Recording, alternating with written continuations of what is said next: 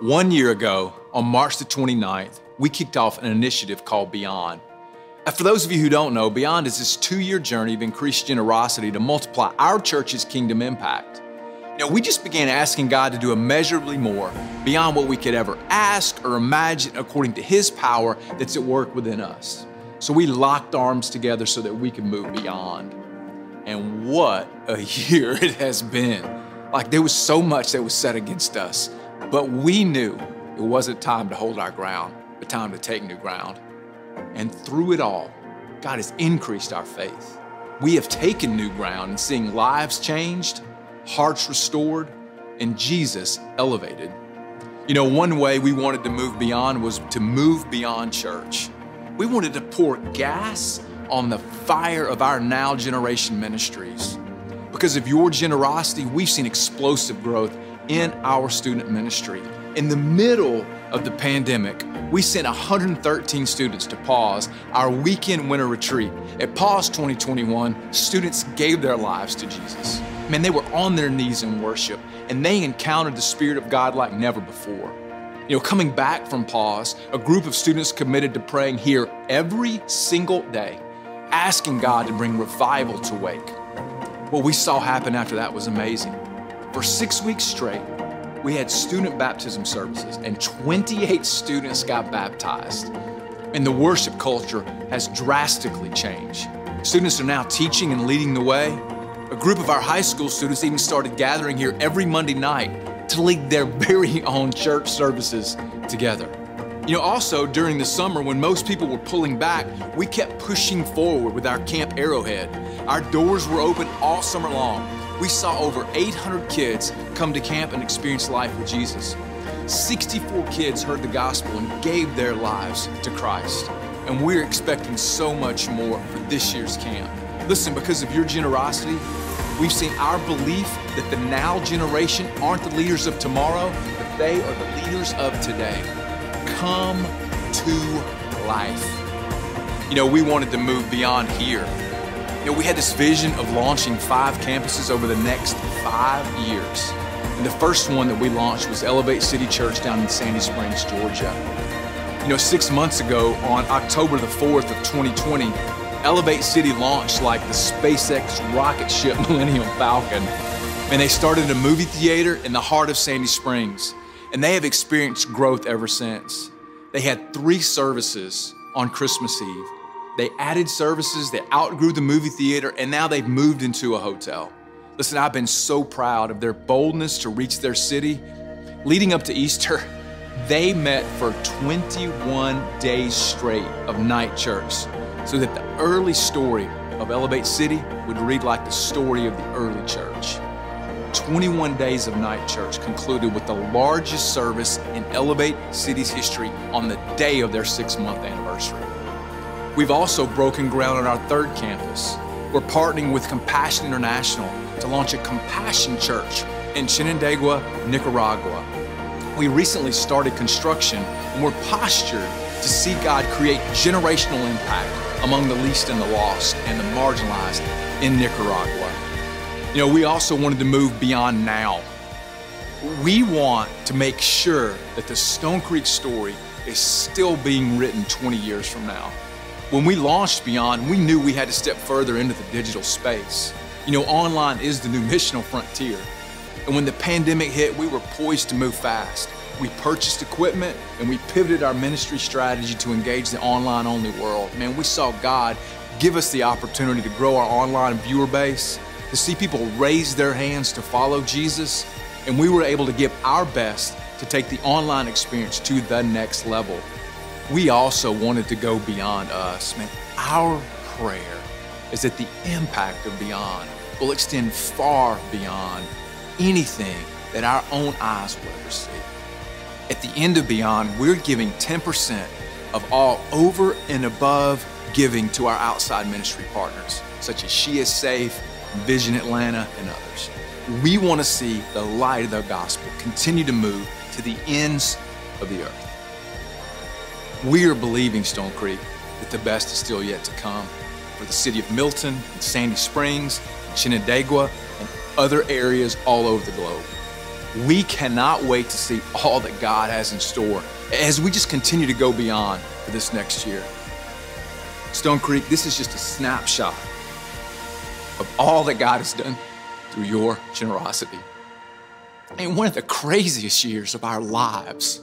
Let's continue to dream together that God wants to do beyond anything that we could dream or imagine so that the life saving stories of transformation will continue to be written and told in eternity. Let's go, let's go, let's go. Come on. Let's take a minute just to celebrate that, man. Just what an incredible year that we've had since we launched Beyond. I know a lot of you weren't here uh, at that time, but let's just take, I just want to take just a minute just to celebrate that, man, because we have seen God do so much over the last year. Uh, watching that made me a little tired. I didn't realize we did so much, right? But uh, man, what an incredible year. And it's because of your faithfulness, because of your generosity.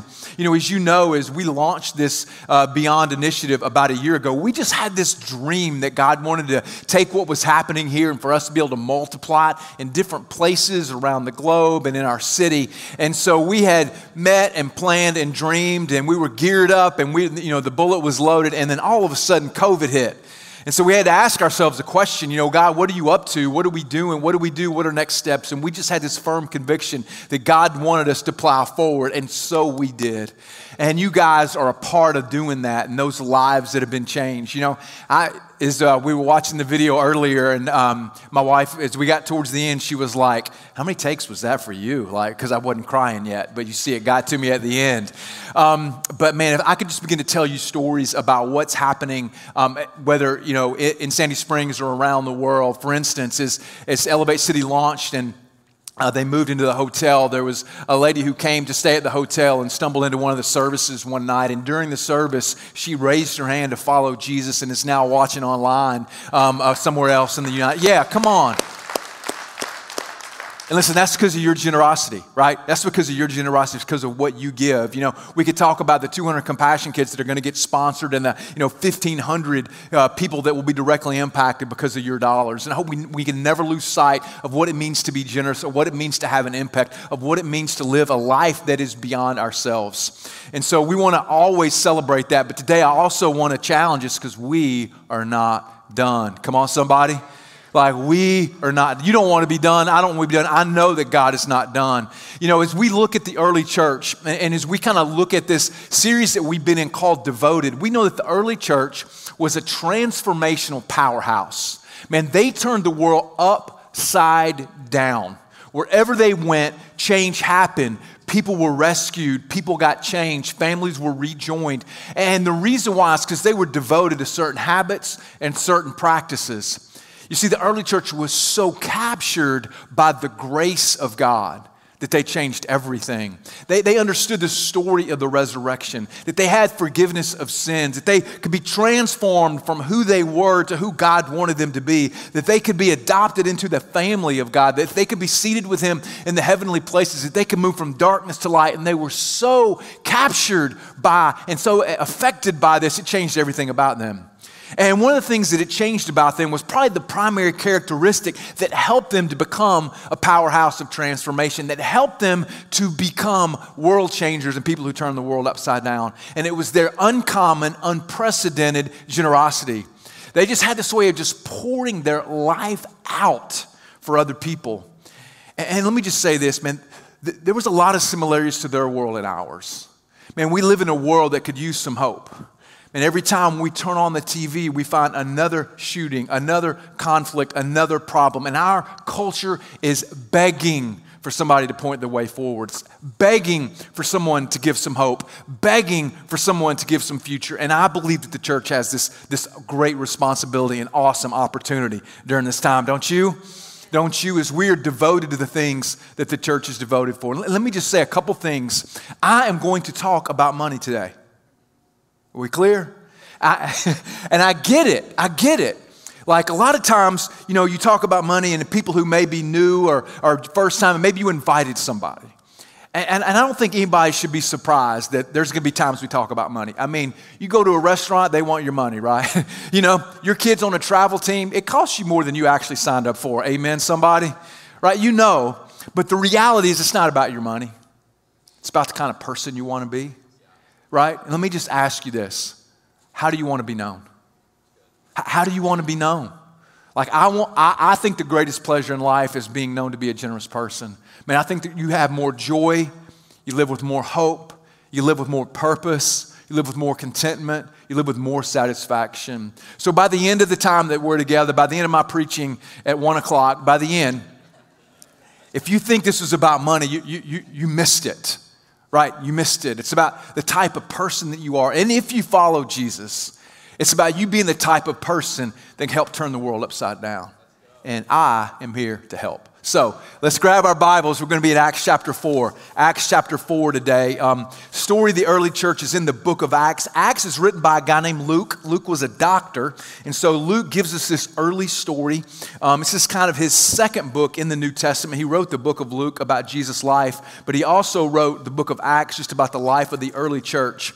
And so what we see have, that has happened at this point is that the early church has launched. You see that Jesus um, goes into heaven. The early church begins begins to see the world turned upside down. Some of their leaders get arrested.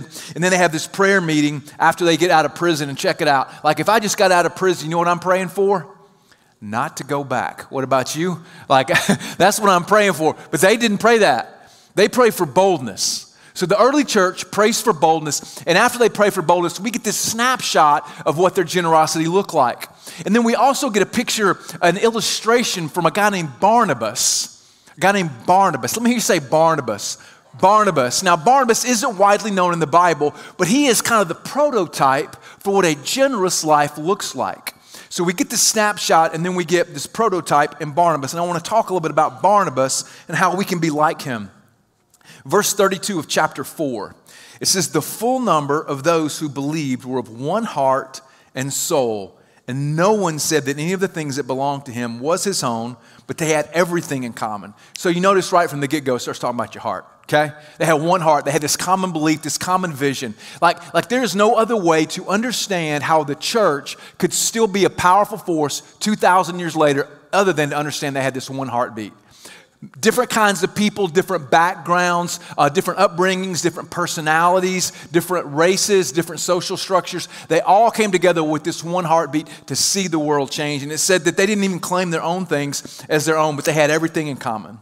It says, with great power, the apostles were giving their testimony the resurrection of Jesus and grace was upon them all. So you see that they had generosity, they had everything in common.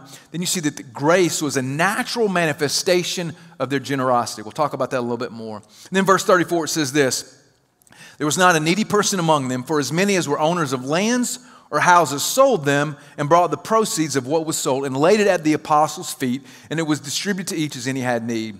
Let me just say something about those two verses. Notice these are descriptive, not prescriptive. So, so, what this means is some people look at that and say, that's kind of, feels like, uh, it's kind of like communism, right? They're just going to take and give and whatever. And, and it's not like that. Like, if we were going to do this today, this is what this would look like. We would all pull into the parking lot, we'd leave our keys in the car, and then when we left, we would just pick whatever car we wanted. If we wanted, if you wanted to upgrade today to a Range Rover, you would just go and upgrade to a Range Rover or a Tesla, and you drive it home. Actually, you drive it to a friend's house who didn't come to church today, and you'd say, "Look what you missed." That's what you would do. But that's not what he's saying here. He's just saying their heart was so captured by grace that this was just a natural outpouring of what it meant to follow Jesus. It is descriptive because if they all sell their homes, where are they going to live? You know, if they so so we need to be sure that we understand the context of this. These were people who had some things that they were able to um, uh, give away they were able to kind of get rid of the, the asset to give away. And this is what it is descriptive. And so, what we need to see in this is how would this describe our generosity? And what does it look like for us to live this way? So, it goes on to give us a, an example from a guy named uh, Barnabas. It says this It says, Joseph, who was also called by the apostles Barnabas, which means son of encouragement. That's his nickname. Like, how awesome is that? Like, wouldn't you want that nickname? Son of encouragement. You're such an encourager a Levite. He was a native of Cyprus. He sold a field that belonged to him, and he brought the money and he laid it at the apostles' feet. So, so just a little bit about Barnabas and what that means. So he's called son of encouragement. He gets this, this nickname, son of encouragement. And, and encouragement in the Bible just means that someone who comes alongside and lifts up. Okay? Someone who comes alongside and lifts up. And that's what That's what Barnabas did. Barnabas was able to encourage people. Now, now, he's mentioned a couple other times in the New Testament, but this is the first time you see his nickname, and they give him this nickname before he gave away any money. Okay? So this is not about what he gave, it's about who he was. So let me give a couple other examples of how he was an encourager and how he lifted people up. There's a guy in the Old Testament, there's a guy in the New Testament, he, he, his name is Paul, but before he was Paul, he was Saul. Anybody heard of Saul in the, in the New Testament? A couple of you people. So, so Saul was uh, a priest, a Pharisee, and when Christianity began to break out, he was vehemently opposed. Man, he was dedicated to persecuting Christians. Not only that, dedicated to murdering and executing Christians. Like, pretty bad guy. And so Saul is on his way to Damascus. And the reason he's going to Damascus is because he's got some Christians to persecute. He's got some people to throw in jail. He's got some people to potentially kill. He's on his way to do that. This is his, this is his purpose. And then he has what's called the Damascus Road experience. You've heard this, this phrase? A Damascus Road experience. What that means is on the road to Damascus to do something mean, violent to Christians, God meets him there. God shakes him up. God rocks his world. And he realizes that he needs to begin to follow Jesus. And so, so when he realizes that, he's, he's blind for a few days, and so he gets away and he's kind of in seclusion. And, and some of the early church leaders find out about this. And, and Saul wants to go and meet with them. And they're like, I don't think so. Like, like you were just killing the brothers earlier. Like we're not, we're not letting the wolf into the, into the hen house. Like this is not happening. So Barnabas goes. And Barnabas takes Saul, now Paul, and he vouches for him. He brings him to the early church leaders. And the rest, as they say, is history. Paul became the greatest missionary in the New Testament. Paul wrote most of the books of the New Testament and started so many churches, and we are natural recipients because Barnabas took Saul and unleashed him into his calling. Like, that's what it means to have the gift of encouragement. That's what it means to be a generous person, that you unleash people. You know, there's another example of this in the life of Barnabas. Barnabas had this cousin named Mark. Now, if you've read the Bible, uh, and you may not have, that's perfectly fine, but if you have, you may have noticed there's a book named Mark in the Bible, same guy. So he's got this cousin named Mark. So Barnabas and Paul, and they take Mark and they go plant some churches. And while they're planting churches in another country, Mark gets homesick. Anybody ever been homesick before? Right? Mark gets homesick, and Mark leaves them. Now, now, if you're somewhere doing something hard and somebody deserts you, are you ever taking them back again? Like, I, like I'm not. Like, if you go with me and you, and you bail on me, I'm out. You know, Jesus has grace, I don't. And so, Mark leaves them.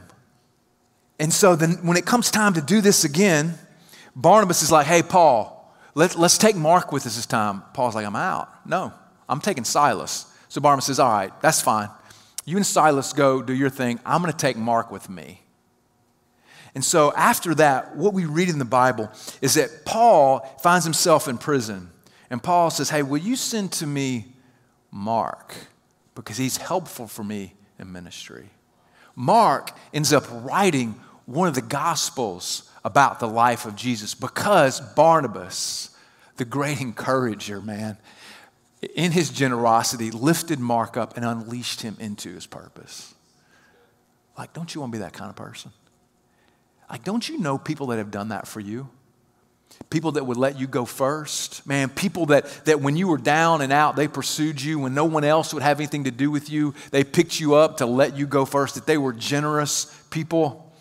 Man, don't you want to be the kind of person that passes the caller ID test? You, you know the caller ID test? Let me just, uh, let me just explain it to you. When, when your phone rings, you know that somebody's name comes up, right? Like if you don't know the number, you're probably not getting it. But if you see the name, it comes up, you have a decision to make. this is the test. You in the grocery store, you look down, you'd be like, I have not got time for that, right? or you look at it and you're like, oh, what do they want? And then you, you shoot them to voicemail. You hit the button to send them to voicemail. By the way, they know you did that, just so you know, right? And so you shoot, because you're like, I'll, I'll deal with that later. Well, Barnabas wasn't like that. Man, when Barnabas, if Barnabas calls you, no matter what you were doing, no matter where you were, no matter what was at stake, you are answering that call. Why? Because he's going to encourage you. He's going to have a word of advice for you. He's going to have some way to help you. It doesn't matter if you're sitting at dinner with your family. It doesn't matter if you're, you know, in the boardroom closing that multi-million dollar deal that you've been working on for years. You're going to be like, "Hey, hold on just a minute. I got it's Barnabas. I'll be back." Right? That's how important it would be to be Barnabas. That's the kind of person that you want to be. Let me ask you the question: Do you pass the caller ID test? Like when your name comes up on someone's caller ID, do they answer it? Or do they just push you to voicemail? Like when your name comes up on caller ID, do they think, what do they want? Or do they think, oh, I got to get this? They're going to be helpful. Hey, parents, when you call your kids, what's it like? What do they think? Kids, when, when you call your parents, what do your parents think? They need more money? Or are they just calling to check in on me? Like, like what is it? Do you, pa- Barnabas passed the caller ID test, and that's the kind of people that we want to be. Now, now we see that we see that in, in Acts chapter 4, verse 32, it says that, it says that none, none of the things that belonged to them as his own, but they had everything in common. Now, the word for in common means to share. It just means to share. And it's the idea that we get for sharing. I think we all, we all think that sharing is a good character quality, don't we? Like all of our parents taught us to share, and we might not share. But we all were taught to share. I can remember when I was a kid, I would go get my hair cut. I was four or five years old, and Tony Catania, Mr. Tony, cut my hair. And every time after you got your hair cut, he had a little jar with dum dums in it, the little suckers in it, you know? And I would get one out, and then I would say, Can I have one for my sister? That's where you say, Oh. Now, I outgrew that pretty quick. Um, and then I would take two, but I wouldn't give one to my sister. But um, just kidding. But, but we all know there's just this value that comes in sharing. There's this value that happens. This is a character quality that we all want to be known for. And this is what it means to be eh, have things in common. It means that they had things to share. Now, the word for generous in the Bible is this word that means unfold. So think about this for a minute. So, so like if you have a blanket and it's folded up and you want to use it, you unfold it.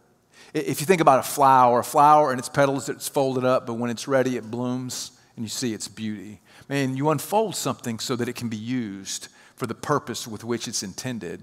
So, generosity for you and for me, generosity is just unfolding our life to add value to others. Like we unfold our lives, we unfold our, our time, and we unfold our energy, we unfold our attention, we unfold our affection, we unfold our wallets for people so that we can add value to people you know, it means letting people go first. It means letting people go first.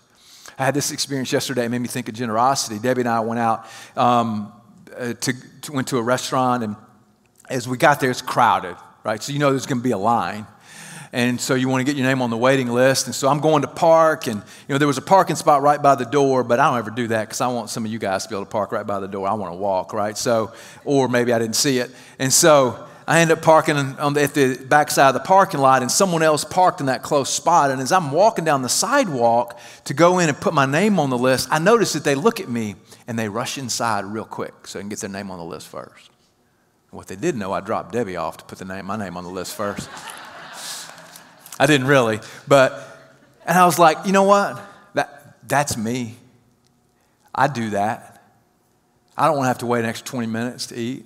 But someone who's generous, who just has this lifestyle of generosity, man, they just, whatever, they unfold their lives to add value to other people. Now, now there's this great story um, in history that kind of gives us this really great image of what this could look like. So in the, in the 1600s, there was a, a czar of Russia named Ivan the Great. Now, now, he was the very first one that, that brought together and united what was used to be uh, the Soviet Union. You, some of you guys remember that from history before it crippled, before it crumbled, um, before Mr. Gorbachev tore down that wall. And so the guy who put those together was a guy named Ivan the Great. Now, Ivan was busy doing, you know, some nations he was having to conquer, and it was through military victory. Some of it was just through diplomacy. But as he's doing this and consolidating his power, like his advisors got concerned that he, he wasn't married and he wasn't going to have an heir, and that everything that he'd fought for was just going to crumble. And so they just came to him and says, Ivan, we, we need to get you a wife. You need to have an heir. You need to have a son so that you can hand this thing down. He's like, well, well, I don't have time for that. So why don't you go and find me a wife and then that'll be fine with me. Married at first sight, very first time it ever happened. Y'all haven't seen that show, right? Um, they go to the king of Greece. The king of Greece has a daughter and they agree to marry. The, the only condition for Ivan, though, was that he had to become a member of the Greek Orthodox Church. I was like, hey, no problem. So they send a priest to Moscow, take him through the catechism. He trains, ready to go. So the time comes where he eh, begins to go to Greece to be uh, married, and so that he'll also obviously be um, in royalty there. He's going to go through his baptism when he gets there, and 500 of his best soldiers go with him. Man, his bodyguard, special forces. So they make the trip all the way to Greece. And his soldiers tell him, like, if you're going to get baptized, we want to get baptized. And they're like, great. So they have 500 priests train these 500 soldiers fairly rapidly in the catechism of the Greek Orthodox Church, and they prepare for baptism. So the soldiers in full regalia, full armor, ready to go, march out into the water. Priests, black robes, long hats, march out into the water. But there is a problem. The Greek Orthodox Church didn't allow soldiers to be members or baptized into the church. And so in this moment, they, they didn't know what to do. So they just did this hasty round of diplomacy. And here's what they decided that as the, as the soldiers were being dunked under the water, they would take their swords, pull them out, and hold them up in the air. And that the priests would dunk them under the water, but they would keep their swords out of the water so that their bodies got baptized, but their swords didn't, so they could keep fighting. And some of us do hold our wallet out of the baptism waters. And we say, This is mine. I earned it. I've got plans for it. I'm going to spend it on me and the things that I want. And what happens is we end up not living a life of generosity because we don't really understand what was what was given to us. You see, when, we begin to understand the grace of God, it's, it's not partial, it's total. It's total. See, grace generates generosity. Grace generates generosity. And we see this happen over and over. We see this is what happened in this passage. You know, there's a story that we see in the Bible that as people who encounter Jesus, they're completely and radically transformed. One of the great ones is uh, the story of Zacchaeus. And some of you may have heard, how many of you guys like grew up going to church and you know the Zacchaeus song, right? A handful of you, but you know, this is how it goes. And for those of you who didn't grow up going to church, you missed some things, some things you did miss. This is probably one that you would really wish you would have known, right? Zacchaeus was, let's go, a wee little man, a wee little man was he. He motions up in a sycamore tree for the Lord he wanted to see. And as the Savior passed that way, he looked up in the tree and he said, Zacchaeus, you come down, for I'm going to your house today. Right? Like, this is the story. This is why I need to lead worship next week, too. So the story goes like this Zacchaeus is a tax collector ostracized, marginalized, lonely, because he, he was considered a traitor to the Jewish nation. He was, he was extorting them, taking more money than he needed to take because he was a tax collector. But he hears about Jesus and he goes to see him. And when he gets there, there's a crowd of people, and Zacchaeus was a wee little man, meaning he was short. And so he climbs up in a tree just to get eyes on this Jesus. He didn't even know what he was looking for but he knew it had to be better. And he sees Jesus, and Jesus sees him. And when Jesus sees him, he says, Hey, come on down. I'm going to eat your house. So Jesus goes to his house, probably the first time in years that he'd been, been around a Jewish person in a social setting. And Jesus begins to tell him about the kingdom and about the gospel and the sacrifice for him. And he says, Today you become a, you become a son of Abraham. In other words, today you're in the family. And Zacchaeus says, well, This is what I'm going to do. I'm going to give away half of everything that I own to the poor half. He says, and if I've robbed anybody, if I've extorted from anybody, I'm going to pay them back four times as much. Like he went over and above what needed to happen. Right, right. The rules of the Jewish religion would have said, hey, there's a small amount of restitution you should pay. But grace had so captured his heart, he went over and above. And so many times, what happens for us is like, hey, what's the rules about giving? What is it that I need to give? Like, what is it? What is it? Like, just tell me how much, and then I'll be in, and we'll all be fine. And certainly, there are some parameters, some boundaries. So, so in the Bible, you have this thing called the tithe. Anybody heard of the tithe before? Tithe literally means 10%. Okay? 10%. It's not $20, it's not whatever you give. It is literally means 10%. So if you have a number, you just multiply it by what? 0.1. It's 10%. And so, so what happens is, as a starting point, the Bible gives us this starting point to give to be 10%. Like, so what you give is you give 10% of, uh, of the first, of the beginning. So the question is always, is that gross or net, Stephen? 10% of gross or net? I'm like, hey, how much of that wallet are you holding out of the water, pal? Come on. And so 10% of everything that God has given us, but then it, it goes up from there. Then then it, that just helps guide us and move us towards being generous people. So let me ask you this question What do you think the percentage is for someone who is generous? Like, what does the number have to be? Like, if you, if you looked at someone's giving and the percentage that they gave, what number would you have to see for it to be considered generous? Well, well, it depends, doesn't it? You know, if I'm a single mom with two jobs and three kids and a husband who doesn't pay anything, or, or their dad's father that doesn't pay anything, like, guess what? Generous is not, is not the same as someone who's nearing retirement at the top of their earning game. You know, for a single mom in that situation, man, $10 a week may be, may be extremely generous. That reminds me of my mom, which reminds me of this story in the Bible about the widow's mite. That's why I'm crying, because of my mom. My mom was like this, but maybe you've heard this story, but there's a time when Jesus is in the temple and people are bringing all their offerings, and they would make a big deal out of it, and they would pour all these coins into these metal receptacles and make a lot of noise. So the more you gave, the more noise you made, and the more notice you got. And so this after everybody'd gone through, kind of towards the end of the line, everybody's kind of made their way out of the offering place except for Jesus and some of his disciples. And this little widow walks up,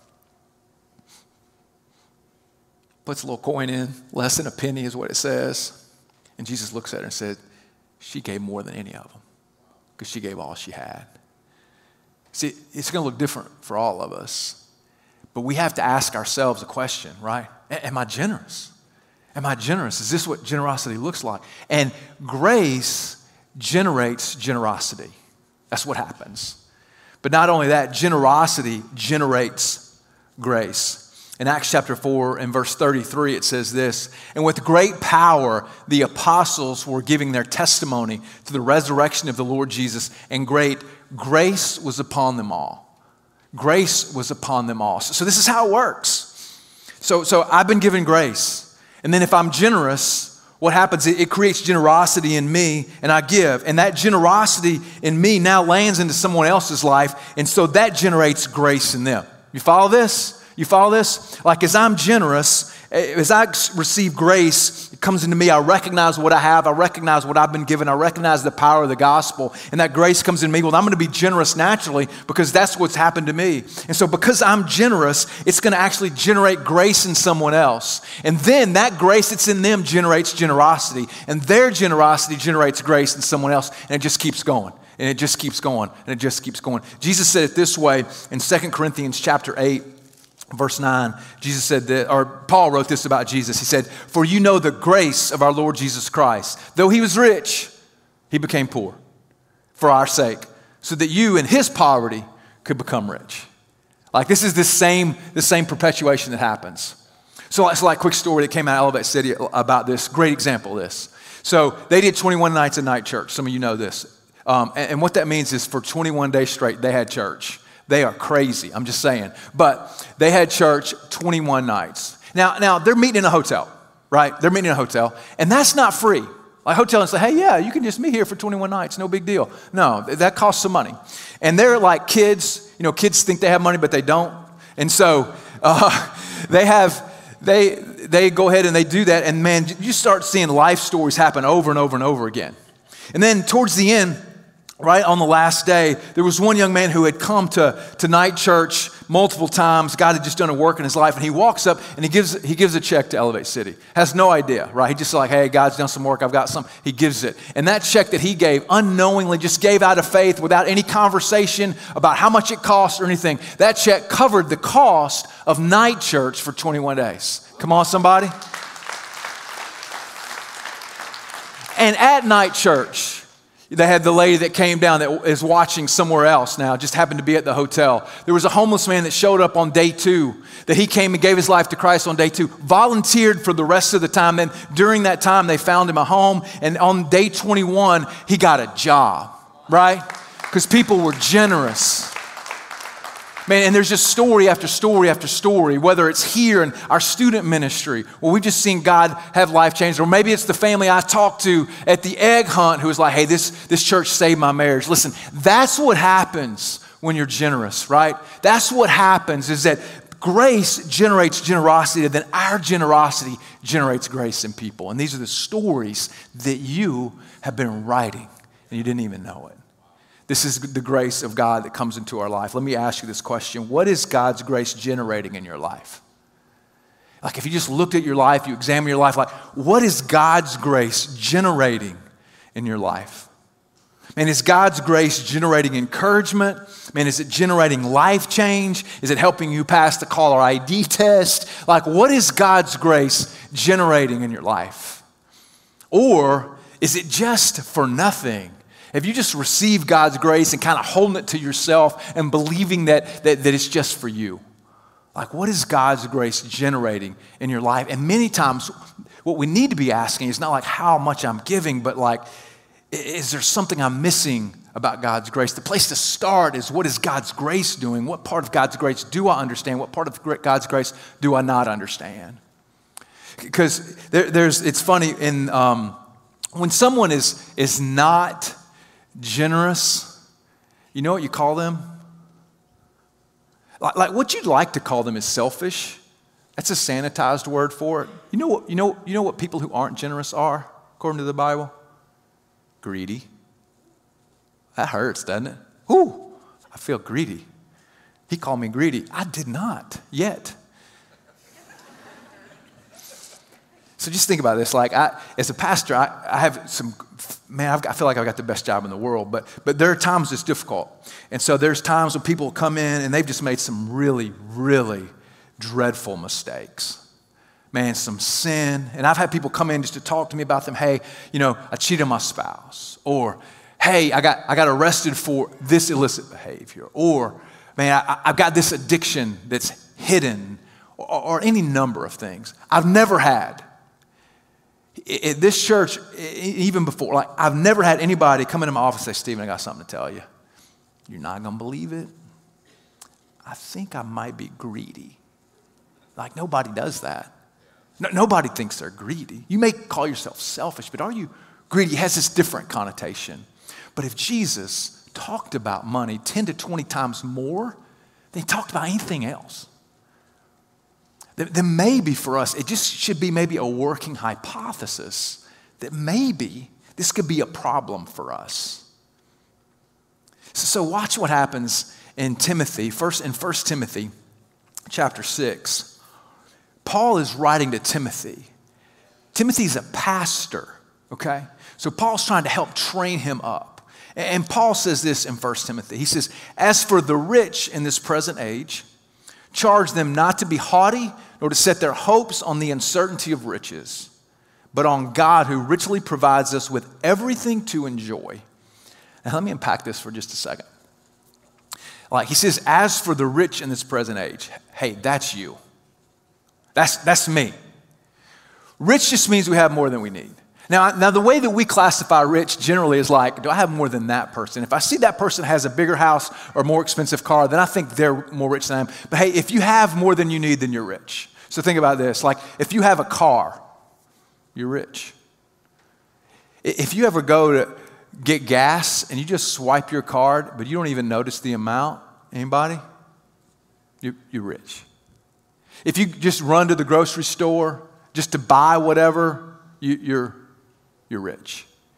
And that's not bad. It's not an insult, it's just a reality. Like in this world, we, we, we are rich because we have stuff. You know, even, even our kids are rich. Even our kids are rich. I used to make the joke to my kids like this. My daughter came in once when she was in high school, and she's like, Dad, turn the air conditioner down. We are not poor. I said, Let's just get this straight. I am not poor, but you are.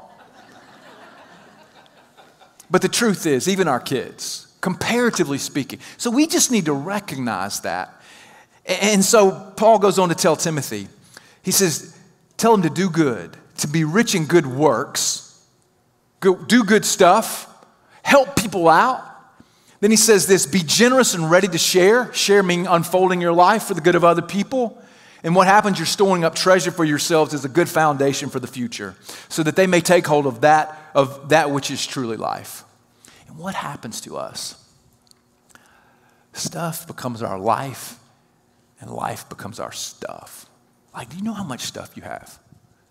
Like, last, we, we, we moved in the fall, and we've been in our house for 17 years. Do you want to know how much stuff I had in that house? Like, I can remember when my kids were younger, and the, we got, you know, the PlayStation 2 was a new game at the time. I think now it's PlayStation 10, but PlayStation 2 is a new game at the time. I can remember buying that, and then, and then games at that point, games at that point were like 35 $40. I mean, like now they're like 75 80 roughly. And I can remember thinking, they'll never have a game to play. I can't afford it. And then as I'm moving, y'all, I'm going through my house and I start collecting PS2 games, PS3 games, PS4 games. I start collecting cell phones. And I've got like a billion of these things that we've collected. Have you ever done the clean out and just all the things that we accumulate, the junk that we have, the storage units that we rent where we store stuff that we don't even know we have anymore? And we, we just, the inertia of stuff is just more stuff. And we just have stuff and we forget about it. And it's hidden from us. This is why Paul tells Timothy when he says, he says, charge them, what he's saying is warn them. So I feel like maybe for us, for many of us, like we need to be warned. I need to be warned. You need to be warned. Your life's not in your stuff. So, so how do you know if you're greedy or not? Like, what's the greedy test? I think there's a couple of ways you could look at it. Like, you, you might be greedy if you, if you say this to yourself I'm going to give when. Fill in the blank. I'm going to give when I reach that next level. I'm going to give when my kids graduate. I'm going to give when I have more. And what you're saying is that it's yours right now, and then later you're going to let God have it. And maybe that you, might be greedy. Here's another one that people will say, like, I don't know what they do with the money, right? I don't know what they do with the money. Like, does Stephen have a jet? I don't have a jet. My plane has propellers, just so you know. No, I really I have a helicopter, but I don't, right? I don't know what to do with money. We, we've just shown you kind of what happens with the money. And here's what I would say too about giving that's so important for us to understand is that, you know, as we look in the Bible, God has ordained one organization, one vehicle to change the world, to be the, to be the dispensers of hope, and that vehicle is the church. So, the principle we see in the Bible is the first place that you give is the church. That's the place that you give. Listen, I've had a kid go to private school. It's not private school. Like, I'm not, I don't, I don't tithe to the private school. I don't tithe to uh, parachurch ministries. Like, even though I, I give money to them, but that's not the primary place that we're to give if we follow Jesus. That's not how that works. Now, and for you, maybe you're, this is new for you. And here's what I would say if there's any level of doubt or mistrust of, of me personally or of the church at all, I just would challenge you just give it to any church. Doesn't have to be this church. Now, I feel pretty confident with what we're doing and the life that we're, lives that we're changing. And I can introduce you to people who would say thank you. But man, don't let that be, because if, if that's kind of your argument, then maybe, maybe you're one of the ones that needs to be warned. Eh, eh, there's another way that we, we look at look, look at it. And some people sometimes will ask, like when I get to the whole gross net question, eh, they're really asking the question, Greed says, how much do I have to give? Right? How much do I have to give? Like, what's the requirement? How do, how do I know I'm good? Like, how can I just put this behind me? But you know what generosity says? Generosity says, how much do I have to give? Like, what has God given me to give? How much of what I have do I get to give? Because when you begin to understand the power of your generosity and impact it's making, you're like, hey, I just, I just want to help. I just want to have value. I just want to see what's going on. Like, I just want to be that kind of person who gives and is a generous person who adds value to people. Let me ask you this: Are you, do you, would you say you're greedy or generous? Like, just how would you say it? Do you think about spending money on yourself more than you do spending money on other people? Now, now, one of the beautiful things about talking about giving today is that, you know, you, you've seen what we've accomplished in just the last year, most difficult year of our lives. And, and some people say, well, you just preach on money when you need it. Now, no, I'm not preaching on money because we need it. I'm preaching on money because you need it. I'm preaching money because I need it personally. Because, man, I need to understand the level of what God has given me. And if I, am I generous? And if we just keep doing the same thing, we'll fall into this trap. We'll always think that, man, anything else that comes outside of this little amount that I give is for me. And it's not. Man, it's for God. It's for God. See, Jesus always knew that giving was a heart issue.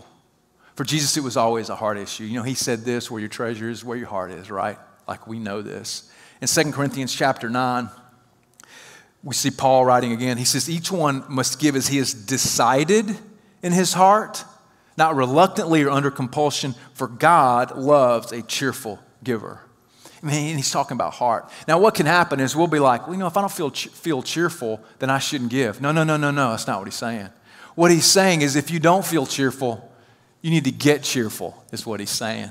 He's like, if I feel like it's compulsion or I feel like someone's trying to convince me of something, no, no, no. He's, he's saying you shouldn't feel that way.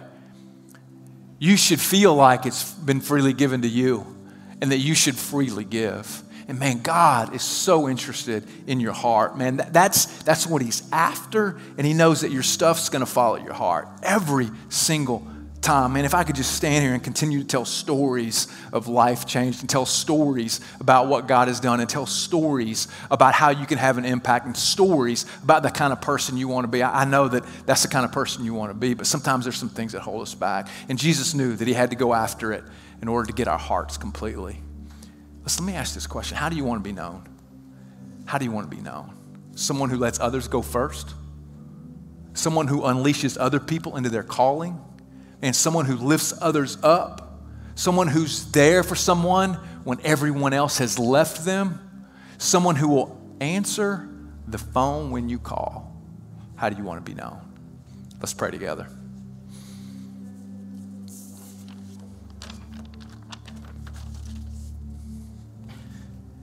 God, I'm just grateful for all that you have given us. Lord, I just want to say thanks that in a year of turmoil and chaos, man, that we have some stability in the gospel.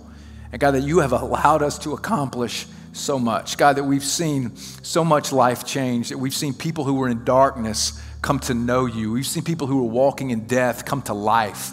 And God, you've just taken just what's temporary and you've turned it into eternal over this last year. And God, I just, man, I'm just grateful. Thanks for the students who've just been, uh, man, inspired and have come alive in our services. Man, thank you for kids who've been able to come to camp and their families have been able to get connected. And they've been able to have a different kind of year than they would have had without it, without the gospel, without understanding what it means. Lord, I'm just grateful for that. I want to celebrate that, God. But Lord, we know that we're just beginning. And God, I just want to pray today, maybe, just maybe, you know, we need to just kind of remember what we've got, Lord that there's single moms here who don't have much, but there are some people here literally with a million dollars in some stock investment account somewhere. And that, that's something that they could give and leverage for the kingdom. And God, that we would just be faithful to let you judge what we have and how, and you guide us into how we should give that, Lord. But God, more than anything, our hearts would be generous. Man, we'd be so captured by affection for Jesus, by the grace that He has given us, by the opportunities that we have to pour that out, that it would just generate more grace. God, that we would just see more life change. Lord, we know we're not done, and we know there's days ahead where we may be a little uncertain about how they're going to unfold, but man, we know that we're going to unfold our lives. And in eternity, we'll get to tell the stories. It's in Jesus' name that we pray. Amen.